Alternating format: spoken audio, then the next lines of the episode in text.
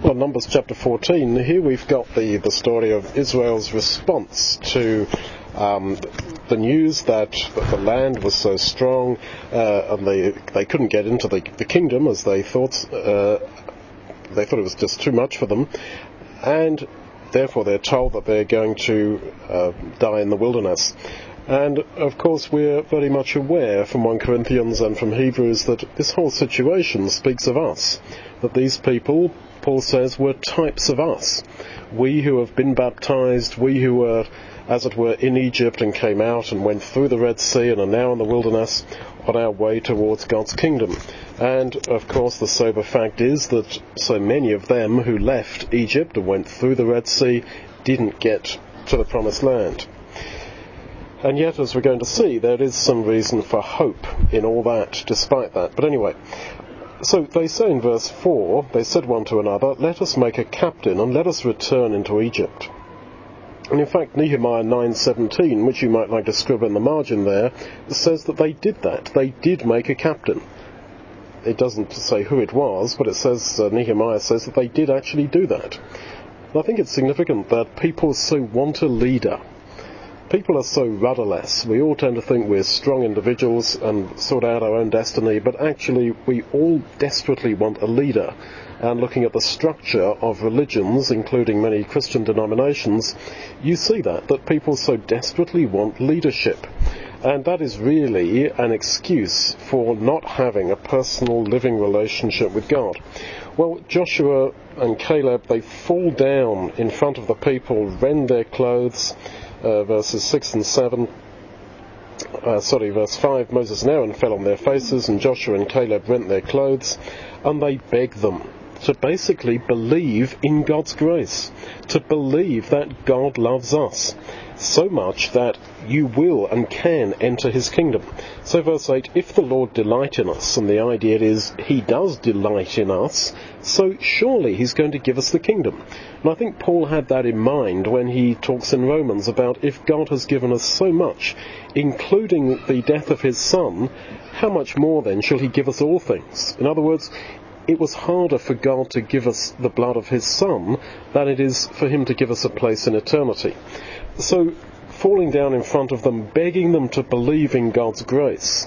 This is exactly our situation. We who have also believed, but and started the journey, but have this niggling doubt. Surely my sins are actually so big that they become a barrier between me and entering into God's kingdom.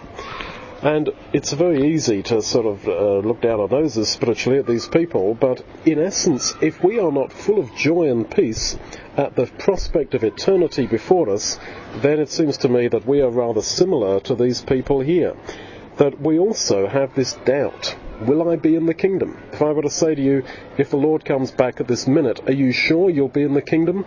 Well, there's a lot of sort of coughing and uh, rolling of eyes and rolling of heads and, well, not sure, hope so. And you know, that is very similar, if not identical, to these people's mentality. One can be quite happy coasting along in their religion without any real definite belief that I shall be saved. And that is the essence. That we will be saved. This is why the gospel is good news.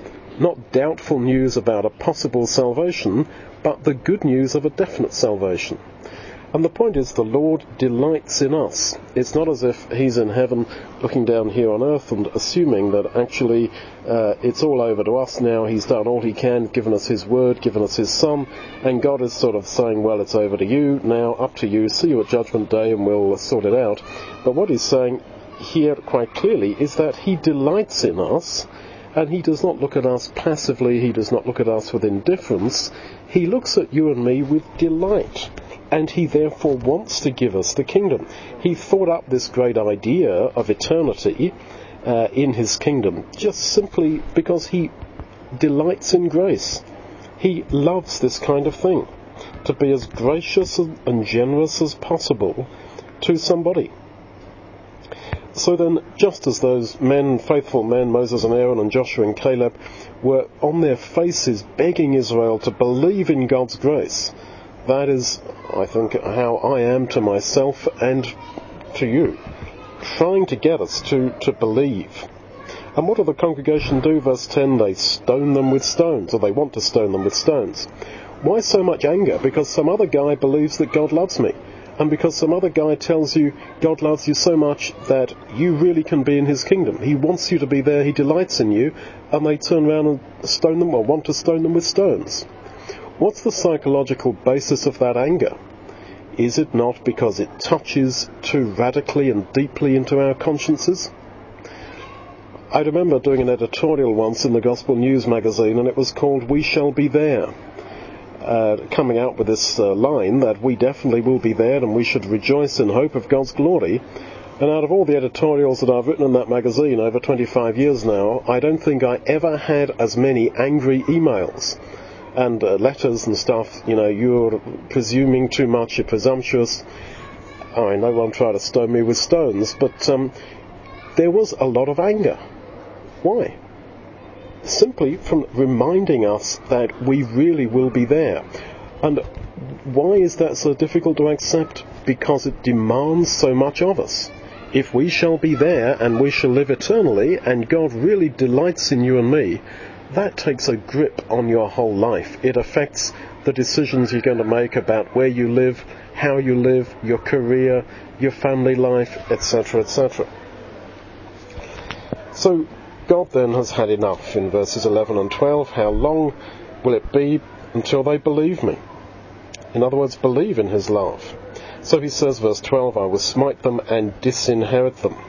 And that word translated disinherit is the same word repeatedly used cast out. Go into the land of Canaan and cast out or disinherit the tribes that are there.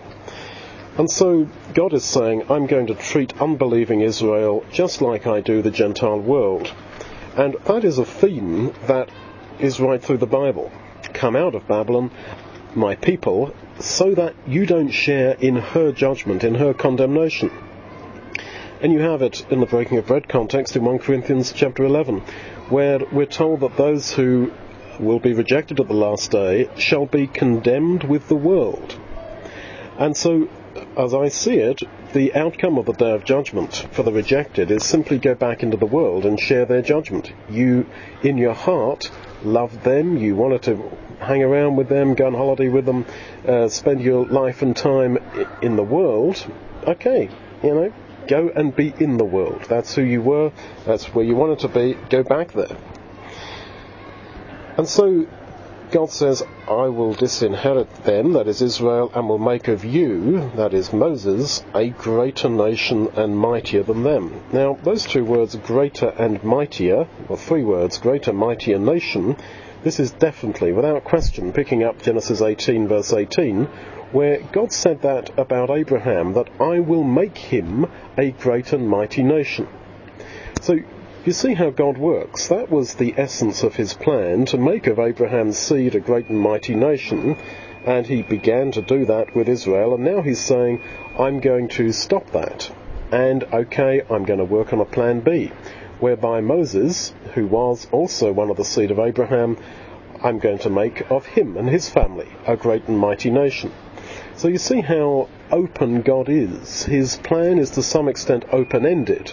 He says that he's going to make of Abraham a great and mighty nation, but how that actually worked out uh, could change because he was going to initially do it with uh, with Israel as a nation, and now he says, no, I'm going to scrap that plan and do it through Moses and his family.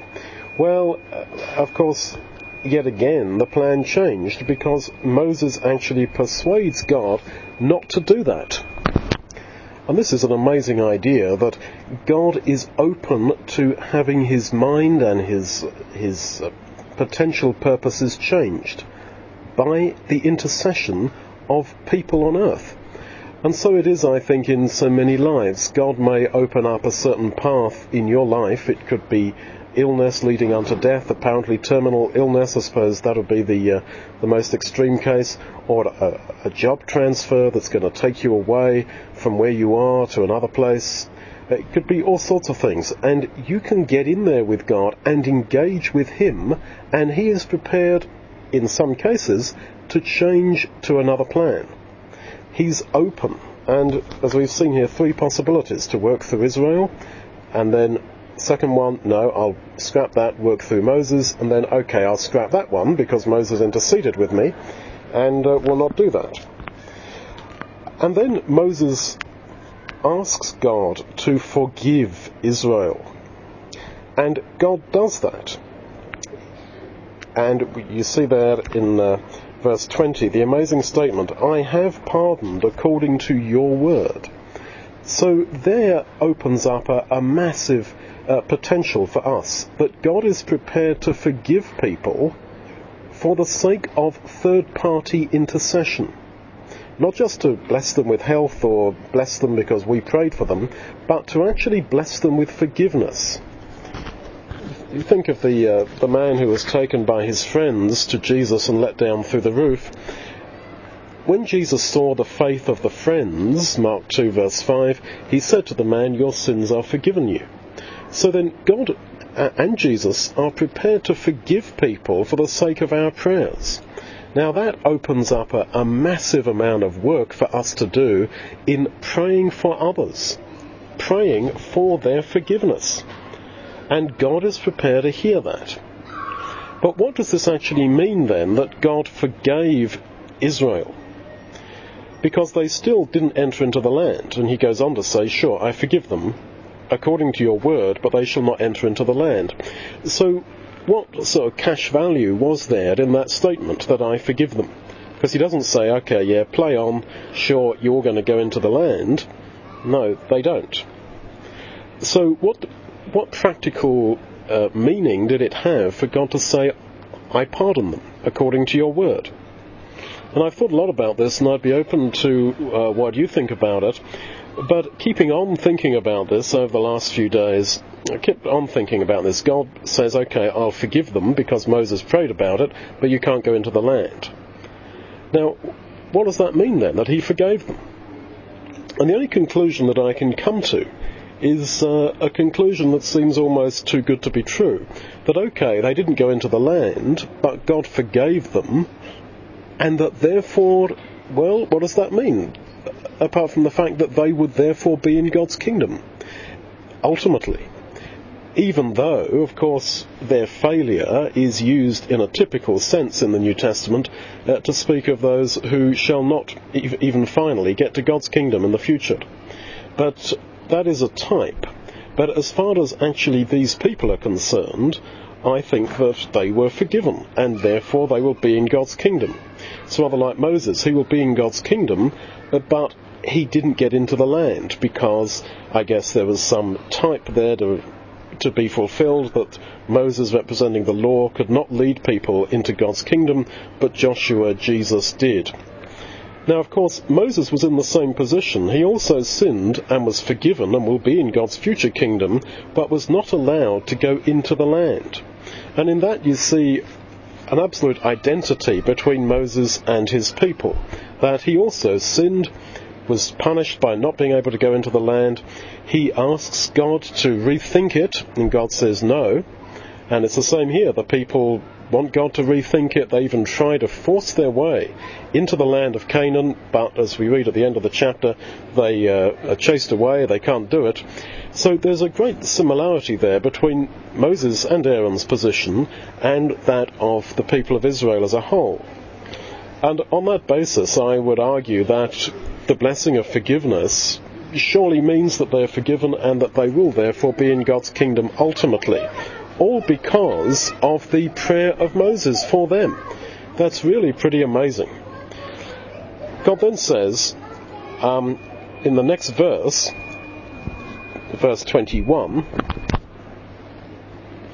uh, verse 21, but as truly as I live, all the earth shall be filled with the glory of the Lord. The Hebrew word eretz, translated earth, is the same word translated land. And so he's saying, okay, I will pardon them according to your word, but all the land will be filled with the glory of the Lord. And that verse 21 follows on from verse 20. I'll forgive them, but the land will be filled with the glory of the Lord. They're not going to go into the land, but the land will be filled with the glory of the Lord. And I don't think that that verse 21 is actually talking about the future kingdom of God on earth. Uh, there's many verses that do talk about that, but I'm not sure in the context that that's what verse 21 means. I think he's saying that I want to fill that land with people who give glory to me. Because what does it mean that the land would be filled with the glory of the Lord? I don't think it means it should be filled with the white light of, say, the Shekinah glory. He's saying, I want that land filled with people who glorify me. And so, because they haven't done that, therefore they shall not enter into the land. I forgive them, uh, but the land will be filled with people who have seen my glory and glorify me. Because in verse 22, he says they had seen my glory. But the point is, they had not glorified him because of it. So he says, I forgive you, but you're not going to go into the land because I want the land to be filled with people glorifying me. And he hoped that that was going to be the next generation. So then, he says in verse 28, As you have spoken in my ears, so will I do to you. Your carcasses shall fall in this wilderness. And of course, uh, that's uh, uh, alluding back to verse 2, where the people say, Oh, would God that we had died in the, in the wilderness. God's saying, You said that, I heard that, that's what shall happen. It's rather like in the parable, out of your own mouth will I judge you. And that's why we've got to be so careful as to what we say, because our words are the basis of our future judgment. And we tend to minimize the importance of language, the importance of words, because it's actions which are judged by society as criminal or bad or otherwise, whereas thoughts and words are simply thoughts and words. And yet, for God, that is ultimately significant. And so, in a sense, our words will be quoted back to us at the day of judgment. That's why Jesus says, By your words you'll be justified, and by your words you will be condemned. And, as I say, in the parable, he says, Out of your own mouth will I judge you. You thought that I was a ridiculously hard, mean man?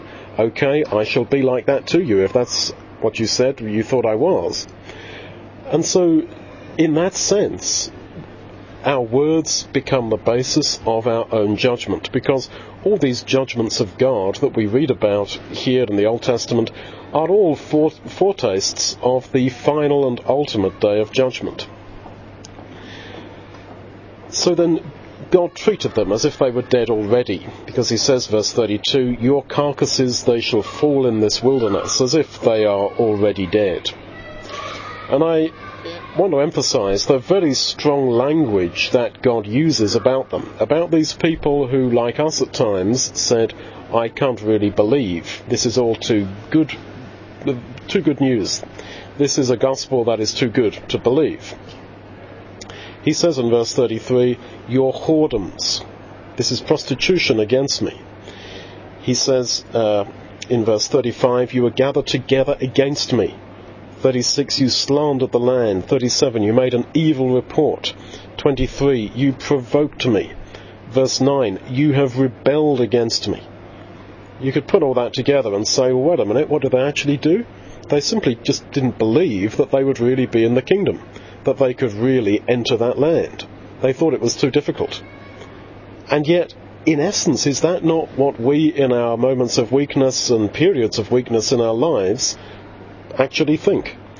And because God delights in us, we're throwing it back in His face to say, no, I don't believe we can. Now, we have to take that really seriously. As I've said, God is open to change, and He can change His his planned purpose about you and me, for good or for bad. And he says in verse 34 at the end, You shall know my breach of purpose. Clearly, God can uh, change his promises, he can change his purpose. And we, we need to give that its absolute full weight. Uh, and to remember that if we don't believe that he delights in us, then verse 35, you are an evil congregation. So he uh, he says to them that they are not going to go into the land at that time, and they def- desperately want to do so. And the chapter finishes with them desperately wanting to do that and trying to get in. This is very similar to the parable of the wise and foolish virgins, where the, the foolish virgins knock on the door when they've been rejected and say, Let us in. We desperately want to be in. Why the picture of weeping and gnashing of teeth? It's because people desperately want to get there. The idea of weeping is very often about weeping before somebody to get them to change their mind. So, in the day of judgment, none of us will ever be passive or indifferent, shrugging our shoulders and saying, well, you know, if I don't get in there, so what? There will be one thing that we want more than anything else in the whole cosmos, in the whole of our existence, and it is that I shall be in his kingdom. If that is the ultimate end for you and me, that in our final, final, total judgment, we stand there in the presence of the Lord Jesus wanting only one thing, and that is to be in his kingdom, then that ought to characterize our lives now. If that is the one master passion in our lives, the things of his kingdom, and that I desperately want to be in his kingdom more than anything else in the world, then we actually will be there. And as I say, that is the final point in our spiritual journey for you and me that we shall come before Him. There's no way you can write a letter and get out of it or resign or whatever. You can't. We are going to stand before His, His judgment. And that is for sure. We are responsible to that judgment. And one thing will consume every fibre of our being that I want to be in your kingdom. This, believe me, believe God's word. This is our final end point. And if that is our final end point, then let that consume every fibre of our being right now.